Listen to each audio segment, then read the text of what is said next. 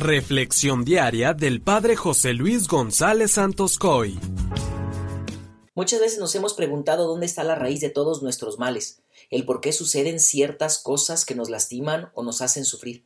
Hoy vamos a descubrir que la gran mayoría de las veces es porque nos hemos alejado voluntariamente de Dios y de sus mandamientos y hemos sido infieles al Señor.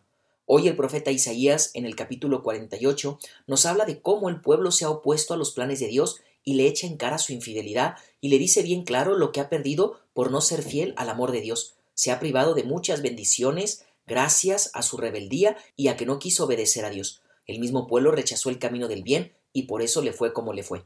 Hoy en día no creo que estemos muy alejados de esta realidad, ya que actualmente hay mucha indiferencia a las cosas de Dios. Acudimos a Dios y lo usamos literalmente cuando nos conviene o cuando lo necesitamos. Ya cuando el agua nos llegó al cuello, sí acudimos a él, pero de manera convenenciera. Pero cuando todo marcha bien, a veces ni siquiera nos queremos comprometer. Por su parte, hoy en el Evangelio de Mateo 11, del 16 al 19, escuchamos también el rechazo del pueblo a las cosas de Dios. Lo hace Jesús proponiendo la comparación de los juegos y de la música en la plaza. Escuchemos el Evangelio. En aquel tiempo Jesús dijo, ¿Con qué podré comparar a esta gente? Es semejante a los niños que se sientan en las plazas y se vuelven a sus compañeros para gritarles Tocamos la flauta y no han bailado. Cantamos canciones tristes y no han llorado. Porque vino Juan que ni comía ni bebía y dijeron Tiene un demonio. Viene el Hijo del Hombre y dicen Ese es un glotón y un borracho, amigo de publicanos y gente de mal vivir. Pero la sabiduría de Dios se justifica a sí misma por sus obras. Palabra del Señor. Hermanos, esto es claro, muchas veces nos cuesta trabajo el comprometernos, el cambiar de vida, y por ello nos la pasamos echándole la culpa a otros por no querer hacer nada nosotros mismos para cambiar. Se propone la figura del Bautista con un estilo de vida austero y de penitencia y fue rechazado por muchos diciendo está endemoniado, es muy exigente, es un exagerado, etc.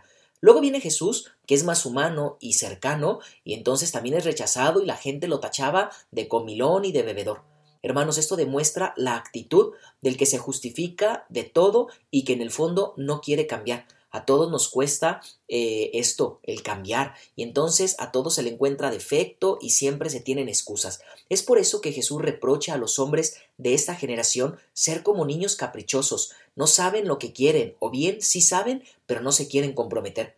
Para aquel que quiere vivir sin compromisos y vivir una vida de mediocridad, es más fácil criticar que proponer, rechazar que apoyar, señalar que sacrificarse.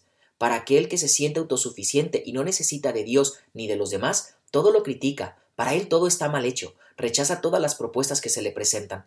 En el fondo de alguien que no se quiere comprometer se encuentra una gran inmadurez, ya que venga quien venga, diga lo que diga, haga lo que haga, en donde no hay amor verdadero que me lleve a un compromiso, ni sensibilidad, ni honradez, ni capacidad de entrega, habrá siempre tubos de escape, reacciones infantiles y excusas para no comprometerse. Algunos ejemplos de esto es cuando alguien dice yo no asisto a ningún grupo parroquial porque todos están ahí, eh, son una bola de grilleros y de hipócritas. Yo no me confieso porque el Padre es más pecador que yo. Yo no ayudo a la gente porque la hago floja y atenida. Yo no voy y denuncio lo que está mal porque no me gano nada, al contrario, solo pierdo mi tiempo, etcétera, etcétera.